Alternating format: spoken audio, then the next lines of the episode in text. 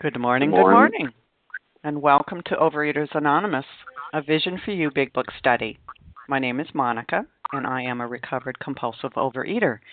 And today is Friday, the 7th of June, 2013. And today we are reading from the Big Book. We are in the chapter There is a Solution, and we are on page 25, the second paragraph that begins The Great Fact. And today's readers are 12 Steps Marge, 12 Traditions Philomena, and then it will be Karen, Kim, Julie, and Sharon. The share code for yesterday, Thursday, the 6th of June, is 4596. 4596. OA Preamble. Overeaters Anonymous is a fellowship of individuals who, through shared experience, strength, and hope, are recovering from compulsive overeating. We welcome everyone who wants to stop eating compulsively. There are no dues or fees for members. We are self supporting through our own contributions, neither soliciting nor accepting outside donations. OA is not affiliated with any public or private organization, political movement, ideology, or religious doctrine. We take no position on outside issues. This meeting's primary purpose is to abstain, to recover from compulsive overeating, and to carry this message of recovery to those who still suffer. Oh, our sole purpose. OA's fifth tradition states each group has but one primary purpose to carry its message to the compulsive overeater who still suffers. At a Vision for You Big Book study, our message is that people who suffer from compulsive overeating can recover through abstinence and the practice of the 12 steps and the 12 traditions of Overeaters Anonymous. And I will now ask Marge to please read the 12 steps. Good morning. This is Marge, compulsive overeater. Can you hear me? Yes. Go ahead.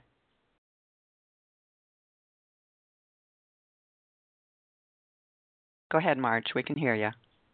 You can hear me now? Yes. Yes. My phone does silly things. 12 steps. One, we admitted we were powerless over food, that our lives had become unmanageable. Two, came to believe that a power greater than ourselves could restore us to sanity. Three, made a decision to turn our will and our lives over to the care of God as we understood Him. Four, made a searching and fearless moral inventory of ourselves. Five, admitted to God, to ourselves, and to another human being the exact nature of our wrongs. Six, were entirely ready to have God remove all these defects of character. Seven, humbly asked him to remove our shortcomings. Eight, made a list of all persons we had harmed and became willing to make amends to them all. Nine, made direct amends to such people wherever possible, except when to do so would injure them or others. Ten, continued to take personal inventory, and when we were wrong, promptly admitted it. Eleven, sought through prayer and meditation to improve our conscious contact with God as we understood Him, praying only for knowledge of His will for us and the power to carry that out. 12. Having had a spiritual awakening as a result as the result of these steps, we tried to carry this message to compulsive overeaters and to practice these principles in all our affairs. Pass. Thank you, Marge. I will now ask Philomena to read the 12 traditions. Good morning, Vision for You. This is Philomena, a recovered compulsive reader. Thank you, God. The 12 traditions. 1. Our common welfare should come first. Personal recovery depends upon OA unity. 2. For our group purpose, there is but one ultimate authority, a loving God, as he may express himself in our group conscience. Our leaders are but trusted servants, they do not govern. 3. The only requirement for OA membership is a desire to stop eating compulsively. 4. Each group should be autonomous except in matters affecting other groups or OA as a whole. 5. Each group has but one primary purpose to carry its message to the compulsive overeater who still suffers. 6. An OA group ought never endorse, finance, or lend the OA name to any related facility or outside enterprise, lest problems of money, property, and prestige divert us from our primary purpose. 7. Every OA group ought to be fully self supporting, declining outside contributions. 8. Overeaters Anonymous should remain forever non professional, but our service centers may employ special workers. 9. OA as such would never be organized, but we may create service boards or committees directly responsible to those they serve. 10. Overeaters Anonymous has no opinions on outside issues. Hence, the OA name ought never be drawn into public controversy. 11. Our public relation policy is based on attraction rather than promotion. We need always maintain personal anonymity at a level of press, radio, films, television, and other public media of communication. And 12. Anonymity is the spiritual foundation of all these traditions, ever reminding us to place principles before personalities. Thank you, Philomena. How our meeting works. Our meeting focuses on the directions for recovery described in the Big Book of Alcoholics Anonymous. We read a paragraph or two from the literature, then stop and share on what was read. Anyone can share, but we ask that you keep your sharing to the topic and literature we are discussing, and that you keep your share to approximately three minutes. Singleness of purpose reminds us to identify as compulsive overeaters only. Our abstinence requirement for moderators is one year, and for readers is six months.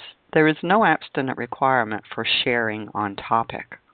This meeting does request that your sharing be directly linked to what was read. We are sharing what the directions in the Big Book mean to us. To share, press star 1 to unmute. Once you are done sharing, let us know by saying pass, then press star 1 to mute your phone.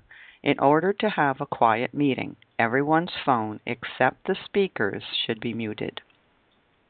And today we are resuming our study of the Big Book. We are in the chapter There is a Solution, and we are on page 25 on the second paragraph that begins The great fact is just this.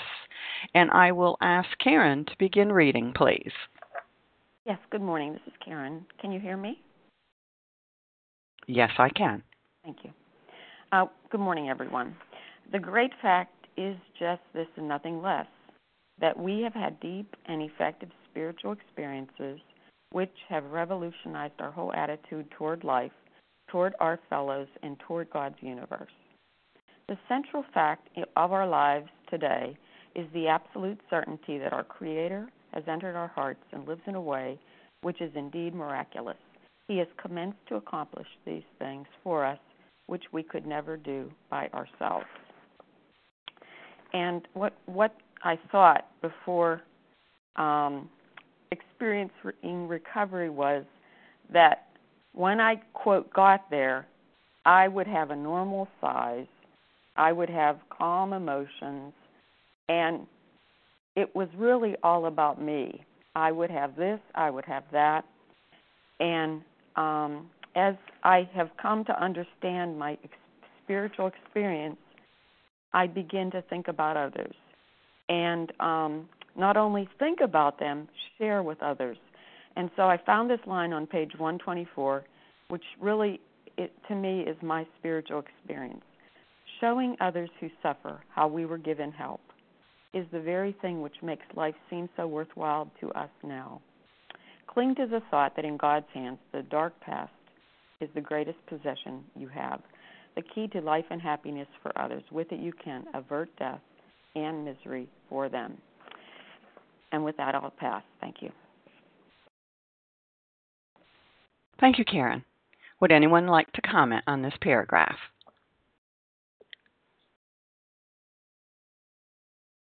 Star 1 to unmute. Hi, this is Vanessa. I'd like to share. Hi, this is Sheila. okay, I heard someone before Sheila. I didn't catch your name. Vanessa. Vanessa? Yes. Okay, Can Vanessa. You hear me okay? I can hear Vanessa and then Sheila. Go ahead, Vanessa. Thank you. Thank you. Um, hi, my name is Vanessa. I'm a compulsive overeater, And um, I really, really love um, hearing that because I definitely have had periods of feeling shame and regret and remorse and anger and sadness about my past. Um, things I've done, things that have been done to me, or things that haven't been done for me, um, things that I haven't done for people. Um, especially like my daughter um, being active in this disease and really sick um, is painful to look at. Um, and I don't know how I could have the promise of the of well, I don't know if it's necessarily a promise, but um, that God wants me to be happy, joyous, and free. If there wasn't, if He couldn't take those things that um, had all those feelings attached to them and turn them into something useful. And I really have found that um, I've really had experiences where that is actually true. Um, I I work with a group of uh, teenage girls that have just kind of started really getting in trouble, and um, I know when I share my story, like all of it, and I don't sugarcoat it, um, that I feel close to them and um, they're open to me in a way that um, I don't think they would be if I came in there and they felt like I, you know, was either perfect or thought I was perfect. I don't think they would be open to me. Um, and I feel like I can reach them in a way that that is different. Um, because I've been to recovery or I'm in recovery. And I think the thing that I learned from being in here is how, because people are generally so open about things that have happened in their life um, that have caused them pain or made them happy or, you know, where they hurt somebody or whatever. And it really helps me to be open to and to uh, forgive myself. So I, I really love hearing hearing that part of the book that I like so much. All right, thank you. Thank you, Vanessa. Sheila, go ahead. Good morning. This is Sheila, compulsive overeater from New York. Um, this is a great, great paragraph. I really like it. It gets me back in touch to realizing that it's not my will, it's thy will be done. Um, there have certainly been incidents and situations in my life where I try to get in or other people try to get in and have their way, and yet above all, God has the last word. Um, he has commenced to accomplish those things for us which we could never do for ourselves. In my morning meditation and prayer this morning, I kind of have a gratitude list where I go through and periodically remember all the things that God has done, which I thought absolutely for sure I didn't see coming, you know, and just like I know that God has been in the middle of those things, He will definitely get up in between me and this disease and have His way. It won't be my way. I just have to continue to show up, be present, and do what I need to do. My relationship with God sometimes like we're in dialogue, and that's okay because I'm talking through things or working through things. But for sure, I know that there is a God that lives within me, and He blesses me each and every day, and that keeps me putting one foot in front of the other to try to break this cycle and this disease that's within me and, and the loved ones in my family. And with that, I pass. Thank you. Thank you, Sheila. Well, this is Monica, and I'm going to jump in here. Um, the great fact is just this and nothing else that we have had deep and effective spiritual experiences. And there's a little asterisk there, so let's turn to page 567. And it says spiritual experience. The terms spiritual experience and spiritual awakening are used many times in this book, which, upon careful reading, shows that the personality change sufficient to bring about recovery from alcoholism has manifested itself among us in many different forms. So, what is this spiritual experience? Spiritual awakening? It's a personality change. It's a personality change. As a result of going through these steps, cleaning your house, doing all your four step inventory, steps five through nine, making your amends, you will get a personality change. What is this? It is a change in your thinking, a change in your attitude. You know, bless them, change me. That's what a spiritual experience is. And a spiritual experience is a sudden spiritual experience, a sudden happening, which happened to Bill. But for the majority of us, it's going to be a spiritual awakening. It's a process.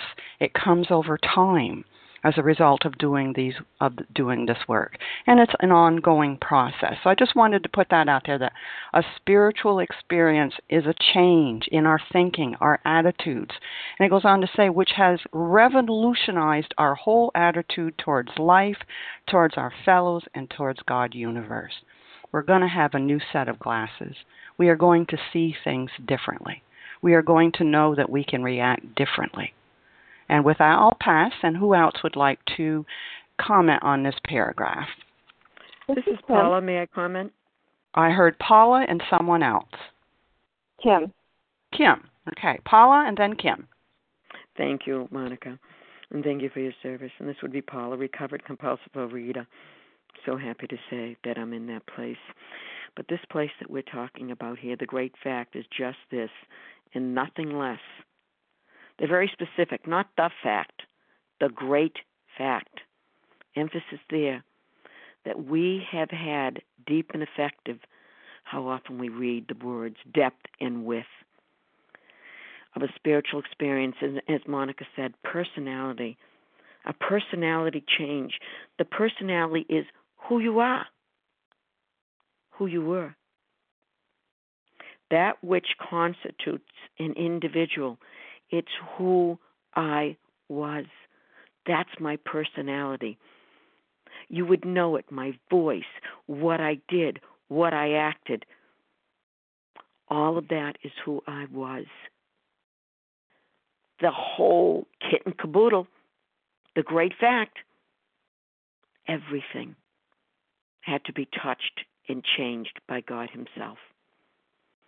And that's what it says here which have revolutionized another word for tremendous change.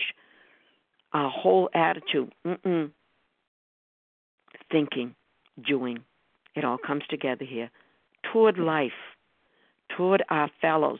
Now there it is, and toward God's universe leaves nothing out. There is a line, and I'd like to to say the greatest change that I had here, I felt was, and I'd like to read this to you and it is a vision for you. Among them you will make lifelong friends. Oh, this is nice, the fellowship. You will be bound to them with a new and wonderful ties. For you will, here it is, escape disaster together, and you will commence, there it is. This is what we do here on the line. Commence shoulder to shoulder, your common journey. My German journey wasn't common with anyone, nor did I want it to be. My ego wanted it to be different, better, bigger, larger. Then you will know, to know, not known before, what it means to give of yourself. I was always a taker. That others, not me, may survive and rediscover life. Here you will learn the full meaning of love thy neighbor as thyself. With that, I bid my neighbors a fond adieu, and I will pass on. Thank you, Paula. Kim, go ahead. Good morning, Monica. Good morning, my fellows. My name is Kim G, and I'm a, and I'm a recovered compulsive overeater from South Jersey. The great fact is just this and nothing less that we have had deep and effective, effective spiritual experience that have revolutionized our whole attitude towards life, towards our fellows, and towards God's universe. You know, when I came into OA, I had a lot of deep spiritual experiences. To understand that I had certain foods that I couldn't eat because it created a phenomenon of craving was a deep experience. To understand that I could not do this alone was a deep experience. To understand I had to get a higher power was a deep experience. But it wasn't effective because I kept picking up. You know, I had six years at one point and I picked up. And then I could get eight months and I would pick up. So the effective spiritual experience. And what when it became effective was when I decided to do these steps in their totality. When I decided to stop adding the latest self help book and the latest talk show host and picking other material from OA and other material from AA and decided I would just mix them all together as a smorgasbord. When I decided to do these steps as they were presented, I had an effective spiritual experience, meaning the obsession is removed. Meaning that now I don't just go to bed at night and think, oh, thank God I beat the food one more day. Today, I do not want my binge foods. And that is because I have revolutionized my whole attitude towards life, towards my fellows, and towards the universe. You know, there is a uh, old joke that talks about you know, being a teabag Christian, you only pray when you're in hot water. Well, that was part of my problem. I was a teabag compulsive overeater. I only used this program when I was in hot water. I would do certain things until the pain would get a little less severe and then I would go back and do what I wanted to do. I would practice these principles in the OA rooms because you, you understood. And then I would go out to the grocery store, and when somebody was in the aisle with 12 items and the sign said 10 items or less, I would curse them out out loud or I would curse them out in my brain. So I had to revolution. I had to change everything. You know, the Revolutionary War, when we declared independence against England, was not a little skirmish. We had to change everything, everything. So I have to treat my fellows differently. I have to develop a new relationship with God. I have to clear away the wreckage of my past so I can create a new experience. Until I revolutionize everything, I might have deep spiritual experiences, but they're not going to be effective. And the central fact is and nothing less. that We've had deep and effective, effective spiritual experiences. We have revolutionized our whole attitude towards life, towards our fellows, and towards God's universe. And with that, I pass. Thank you, Kim. Would anyone else like to comment on this paragraph? Monica, hi. Hi, Monica. Leah. from South Jersey. I heard Leah and someone before Leah, and your name, please? Lisa from South Lisa. Jersey. Lisa and then Leah. Thank you. Uh, good morning, uh, everyone. Um, my name is Lisa. I'm a recovered compulsive overeater. Thank you, God. Um, thank you, Kim. Uh, Kim took most of the words out of my mouth, um, but I wanted to add. I wanted to add one thing. The central fact of our lives today is the absolute certainty, the absolute certainty that our Creator has entered into our hearts. That strikes me so deeply because I, I recall coming into OA. I always had a God. I always believed in God. I was very religious at one point, and then I awakened to the concept of I was very spiritual. I had many different practices that I did, and and my attitude was you know, what in what do these people have to say to me that I don't already know about God? But what I've come to realize is that my creator was in my head. And I'd have periods of abstinence, one time five years, and and just like Kim said, then I all of a sudden I picked up because I had all these deep experiences but none of them were effective until I worked these steps.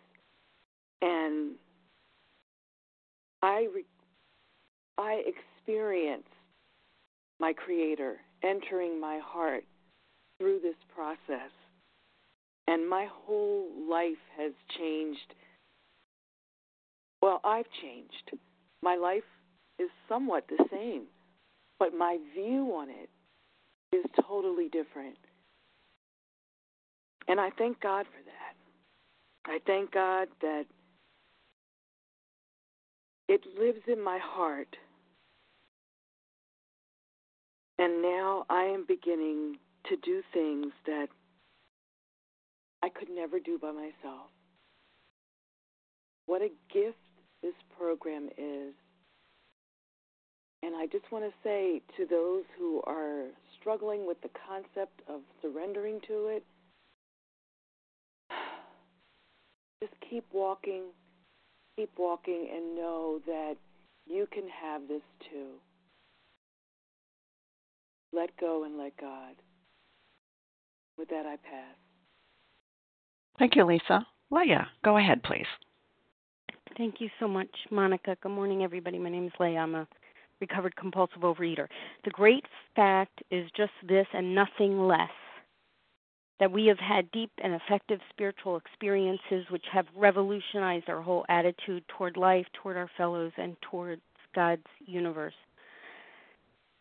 Um, again, there is a point and a purpose to being in Overeaters Anonymous. The whole goal here of gathering together every morning, um, the whole aim and the objective of the program of recovery is to get to this place called a spiritual experience um, or a spiritual awakening. Uh, like the appendix uh, states that Monica just read, what the big book wrote when it meant uh, spiritual experience, that would be the sudden type, but a spiritual awakening is a type that develops slowly over a period of time. But in either case, it's going to be a personality change sufficient to recover from compulsive overeating, meaning the obsession of the mind will be expelled, it'll be driven out.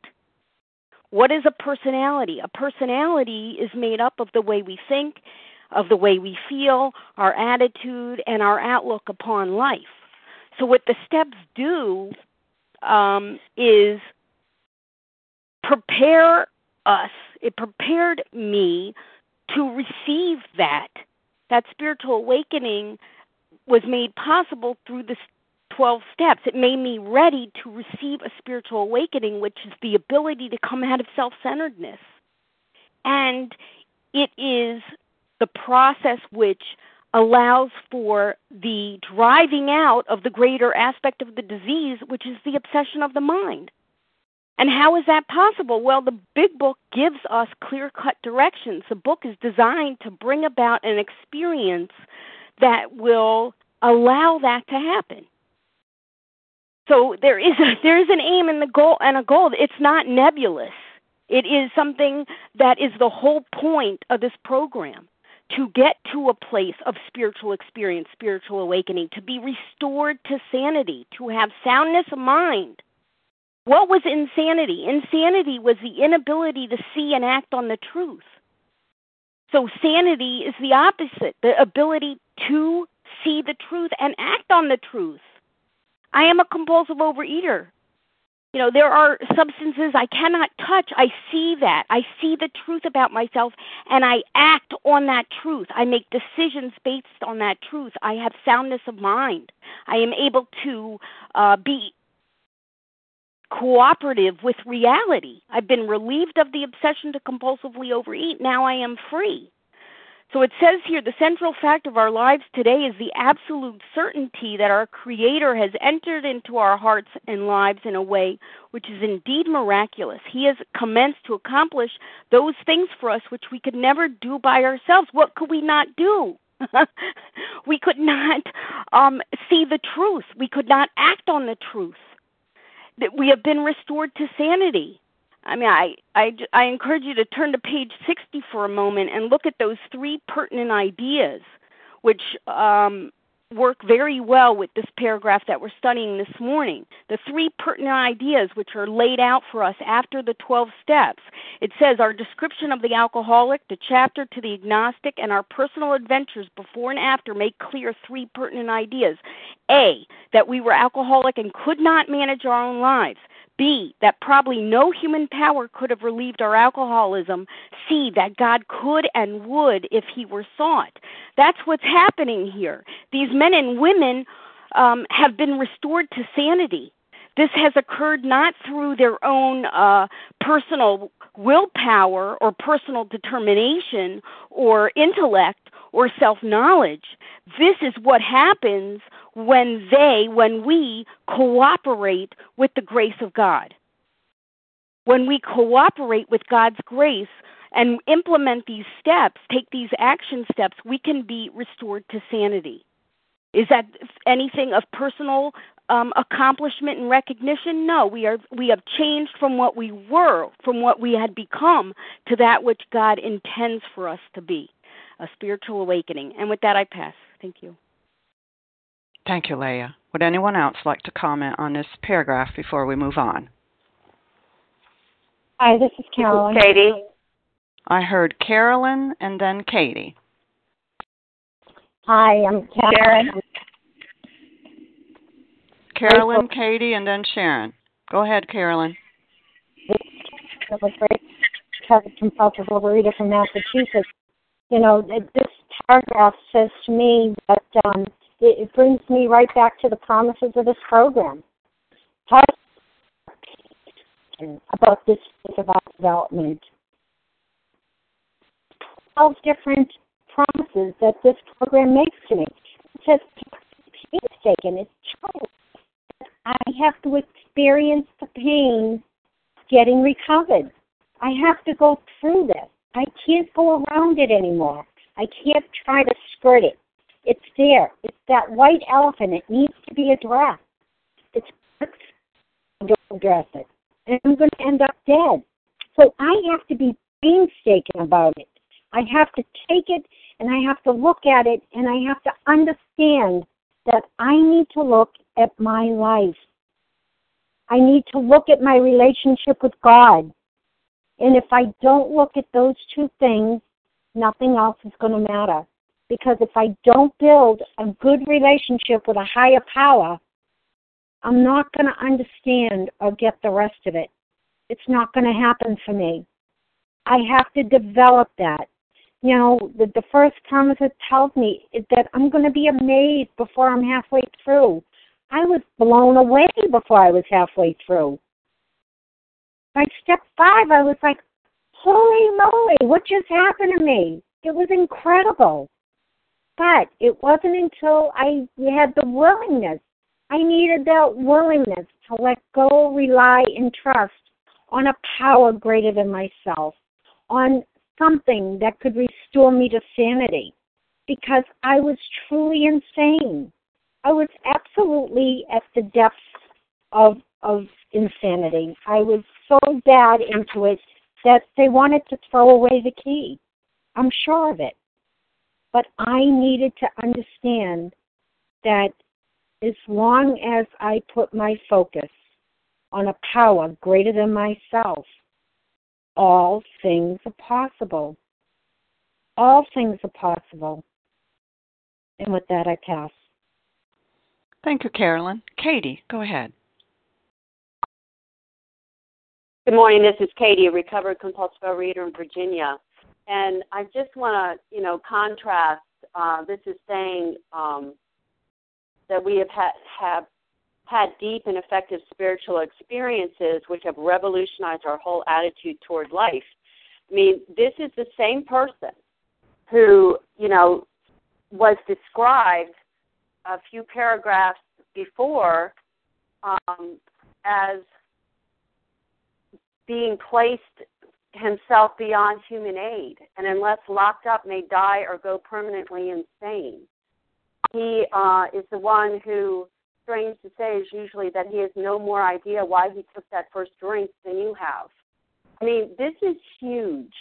That I wake up every morning not with a stomach ache and the memory of the the food that I ate the day before and the fear of the financial insecurity because I, you know, go out to dinner and I pay uh have everyone pay me and then um I spend that money on more food and then the bill comes, you know, my Visa bill or my American Express bill comes and it's, you know, hundreds and thousands of dollars of of eating out that I don't have the money for because I'm uh, underemployed because I you know have such a hot temper that I can't um get along with people and on and on and on.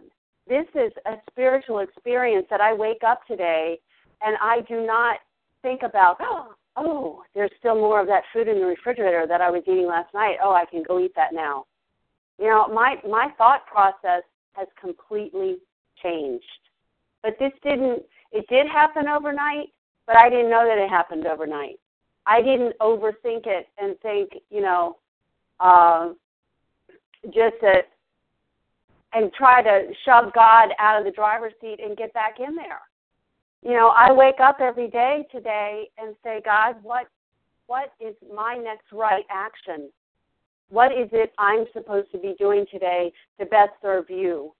Because my best thinking got me to suicidal tendencies and suicidal actions and uh, you know a hot temper and a ridiculous uh, plan for my life.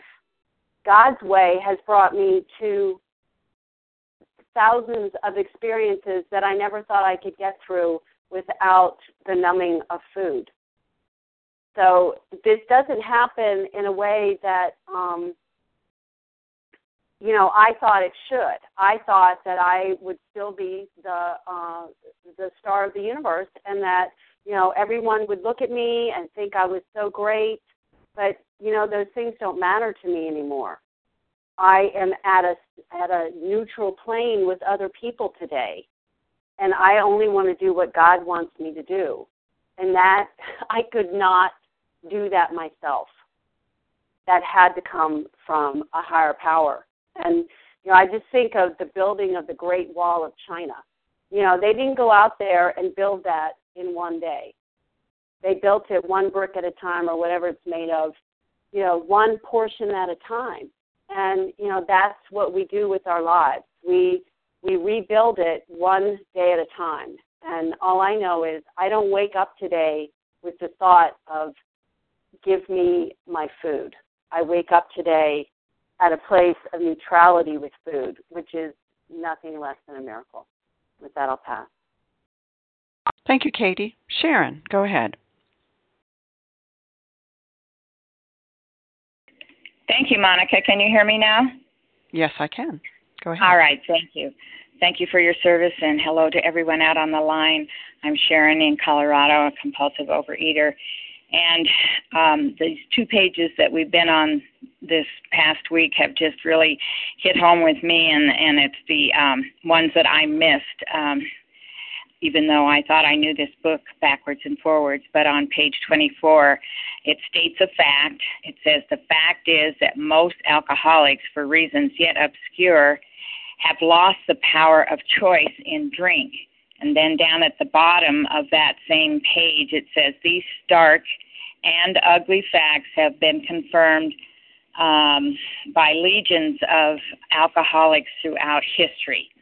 But for the grace of God, there would have been thousands more commencing, convincing demonstrations.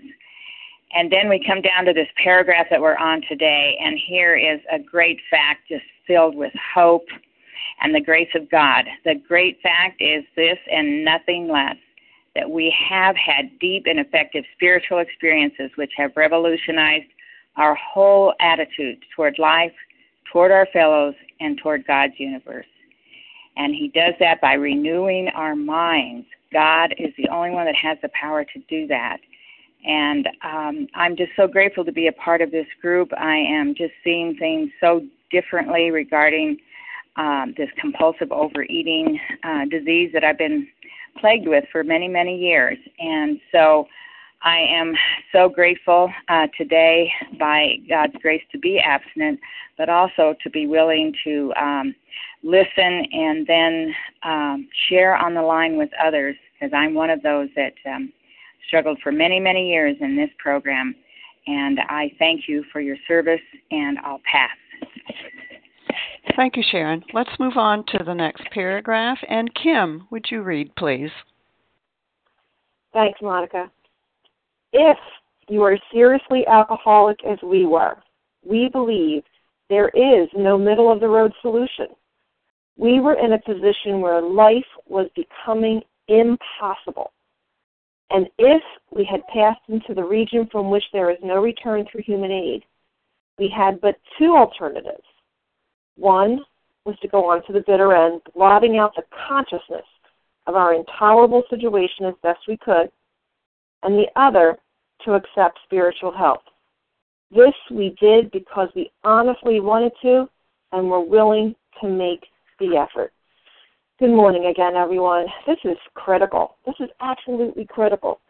You know, that intolerable situation, intolerable situation, and I always thought that intolerable situation was being in the food. What I have come to believe is that the intolerable situation is being abstinent. Abstinence is so painful. You know, we're often told in the rooms, put the food down, you'll feel better. Get abstinent, you'll feel better. And that is absolutely true because you're going to feel anger better. You're going to feel depression better. You're going to feel anxiety better. And that is intolerable. When someone would tell me there is a solution, absolutely not. You don't understand my problem. I have a hundred problems. I have a hundred forms of fear. How can there be one solution? But the fact was, there was always one solution. It was the food. Well, maybe one day it was a ding dong and one day it was a Dorito, but it was always the food. So that intolerable situation is the true nature of a compulsive overeater. That intolerable situation is the restlessness, the irritability, the discontent, the underlying feeling that I am so uncomfortable in my own skin, that mental twist, that chatter in my head that just won't shut the hell up. And what are my alternatives? I can blot out that with the consciousness, with the food. Or I can go for spiritual help. Those are my two alternatives because once I've passed into that region, that region where I have the obsession of the mind and the allergy of the body, I am screwed. Because this disease cannot be treated by abstinence only. We need to put the food down to have the clarity of thought to work the steps. But that in and of itself is intolerable. Because as a compulsive overeater, I have lacked the skills to deal with life. And that situation is so intolerable, I have but two alternatives. I'm going to blot out the consciousness of that intolerable situation by picking up the food, or I'm going to have to seek spiritual help which is done through these 12 steps. And with that, I pass. Thank you, Kim. Would anyone else like to comment on this paragraph? This is Nancy. Can I share? Go ahead, Nancy.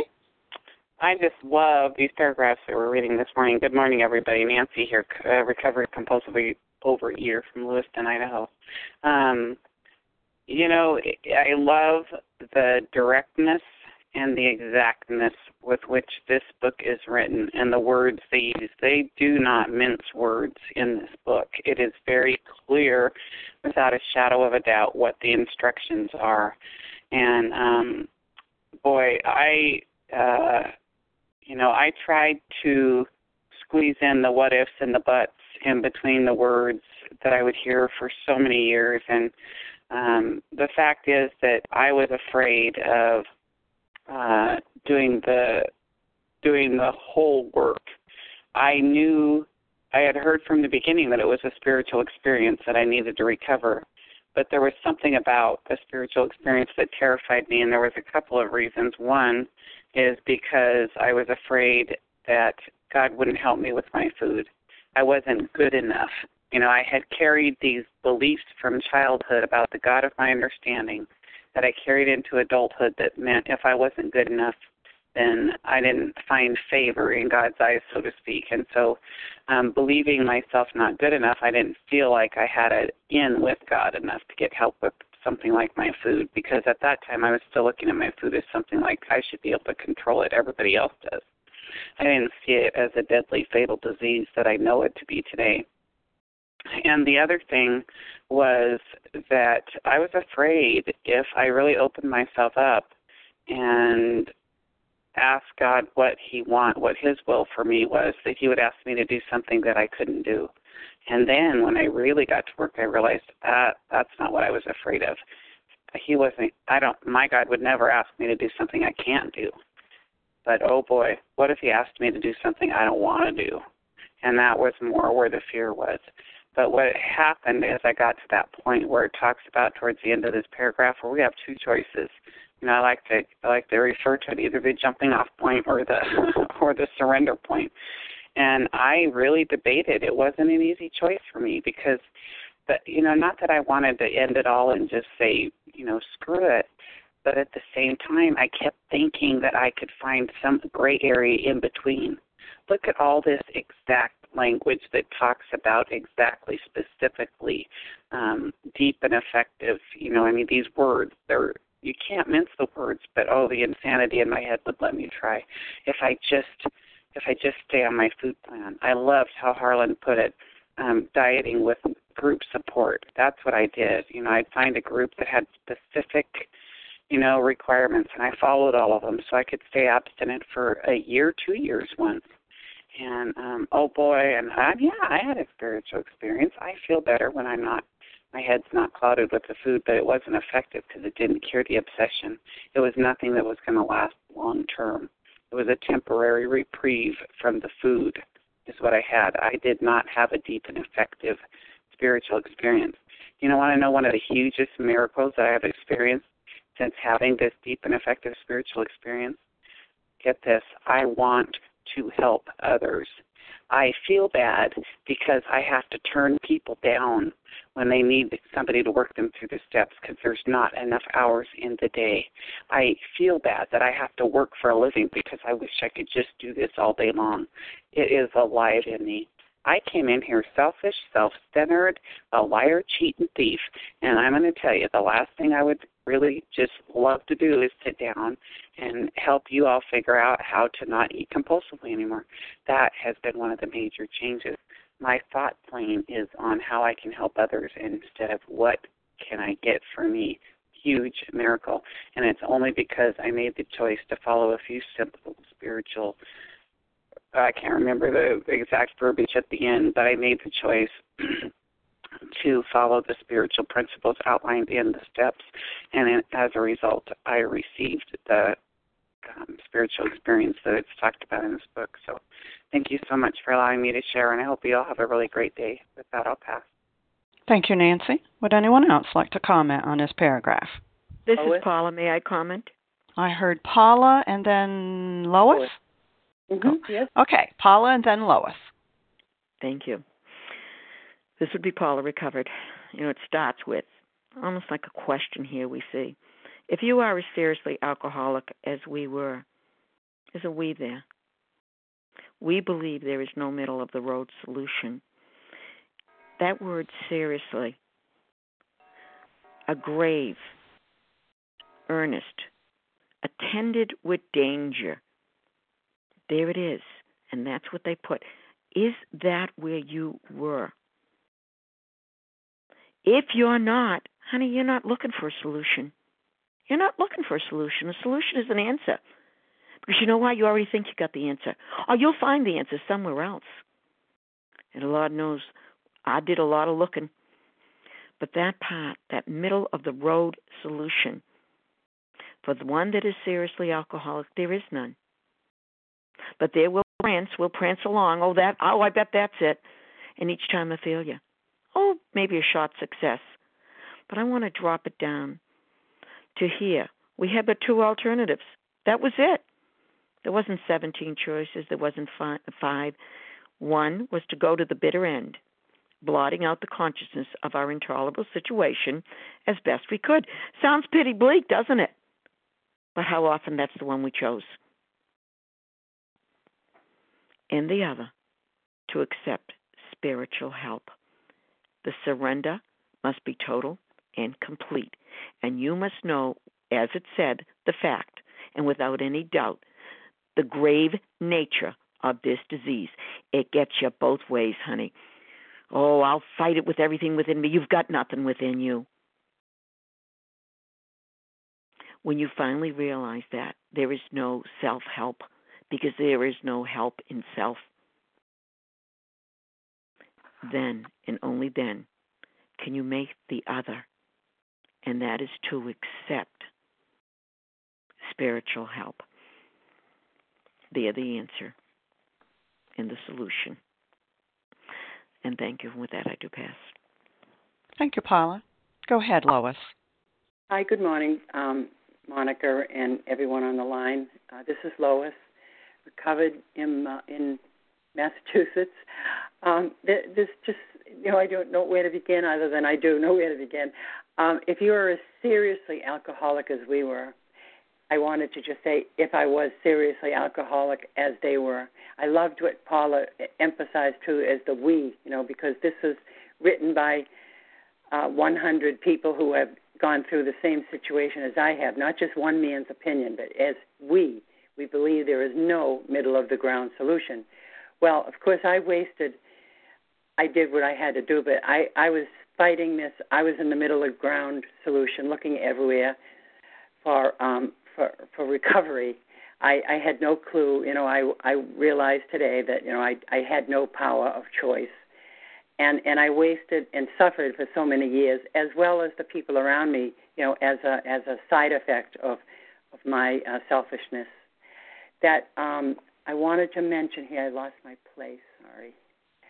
Um, one was to go on to the bitter end, which is what I where I was, but 30 years, blotting out the consciousness of the intolerable situation as best I, we could.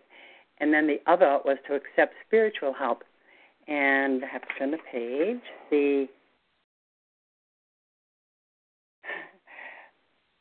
that that we did because we were on oh, when we were honestly wanted to and were willing to make the effort. Well, for me, that screams out to me that you know I I, I had a mental illness. I had a I had a um, obsession. Uh, I had a physical allergy, which produced a mental obsession, and the obsession kept me believing, you know, that I could try another way. I could do this. I could not. I could not not eat. And and as long as I was in the food, and then right after that, this is this is the treadmill that I was on.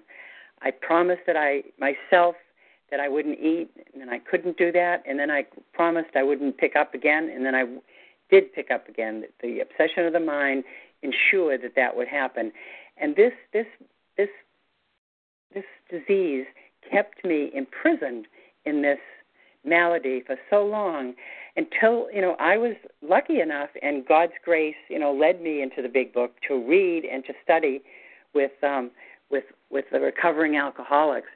And and then it was again it was when it was when my eating became the pain of continuing eating and not eating became more intolerable became worse than the pain of accepting spiritual help which i didn't know i was accepting spiritual help but the pain of continuing eating became so bad that i was willing to accept somebody else's help. And and therefore that was the beginning of of recovery. And and the spiritual help that I was so desperately fighting to not to not to give up to cling to my old way of working you know was such the opposite of of the prison that, that um compulsive overeating kept me in you know that the the promise of joy and help and feeling helping others and recovery and you know has is such a dichotomy that you know I, I don't even know how to expl- express it but for me, that was it. I had I had to be willing to put down the food, stop doing that, and then pick up the help, whoever offered it to me. And I hope there are many people here that are willing to do that today. That it, that it never gets better. That the compulsive overeating will continue to take years away from us. So with that, I'm going to pass. Thank you. Thank you, Lois. Would anyone else like to share on this paragraph? It's Leah. Leah, go ahead, please. Thank you so much. If you are as seriously alcoholic as we were, we believe there is no middle of the road solution. I mean, I kept looking for door number three.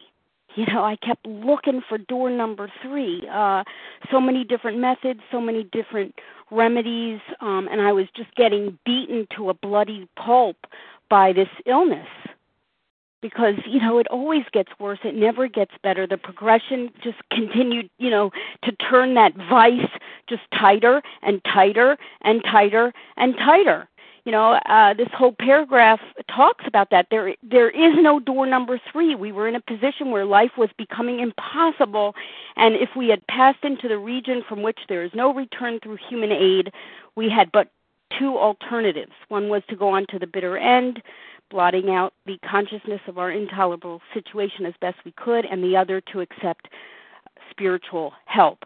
Um, you know, I just didn't want to throw in the towel. I didn't want to surrender a 100%. And this program of recovery tells me that uh, half measures will avail us nothing. Not even a little bit. It'll avail us nothing you know, I was kind of 98% powerlessness, you know, 98%. Well, almost powerless uh, meant that I was, you know, almost a real compulsive overeater, almost needing to work this program as instructed in the book, almost needing a sponsor, almost needing to do the steps, almost needing to pray, almost needing God, uh, you know, almost getting uh, recovered, and almost getting recovered is, uh, you know, is valueless because there is no such thing as almost getting recovered. There is either uh, recover being recovered or mayhem. That that was it. I had to make a decision here because once I accepted step one, I had to realize that anything that came from my own resources, my willpower, my effort, my goal, my philosophy, any good intentions would not solve my problem of compulsive overeating. My human resources alone simply weren't sufficient. So now my choice is narrowed down to either relying on some power greater than myself or being doomed to a compulsive overeater's death. And believe me, I was getting there mighty quickly. Isolation, deep depression, suicidal thinking. I was there.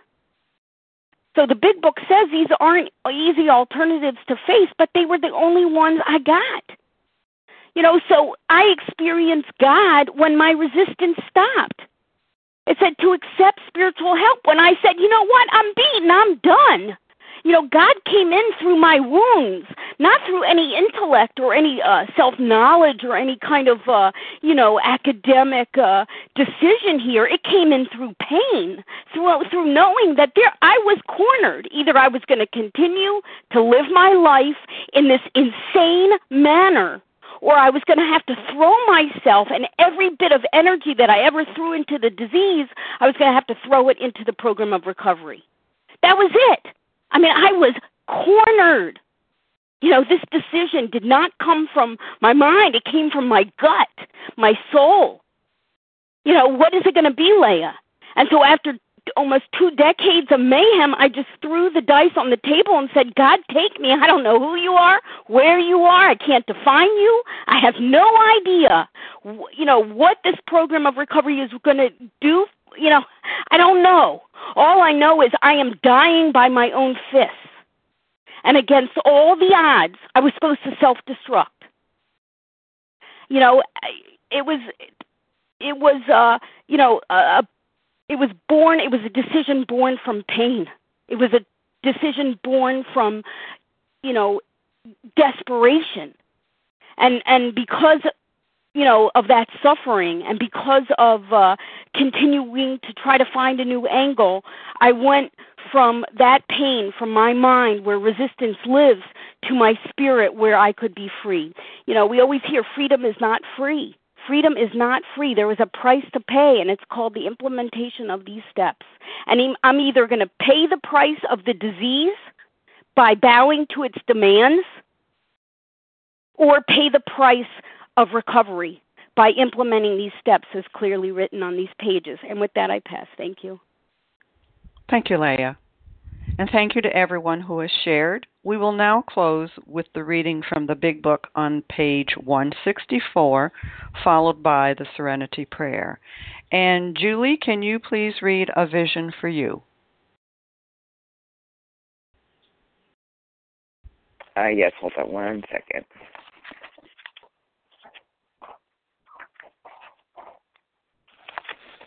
Hi, I'm Julie, recovered compulsive overeater. Our book is meant to be suggestive only. We, re- we realize we know only a little. God will constantly disclose more to you and to us. Ask Him in your morning meditation what you can do each day for the man who is still sick.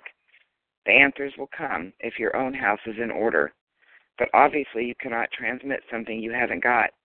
See to it that your relationship with Him is right, and great events will come to pass for you and countless others. This is the great fact for us. Abandon yourself to God as you understand God. Admit your faults to Him and to your fellows. Clear away the wreckage of your past. Give freely of what you find and join us. We shall be with you in the fellowship of the Spirit, and you will surely meet some of us as you tread the road of happy destiny. May God bless you and keep you until then. Thank you, Julie.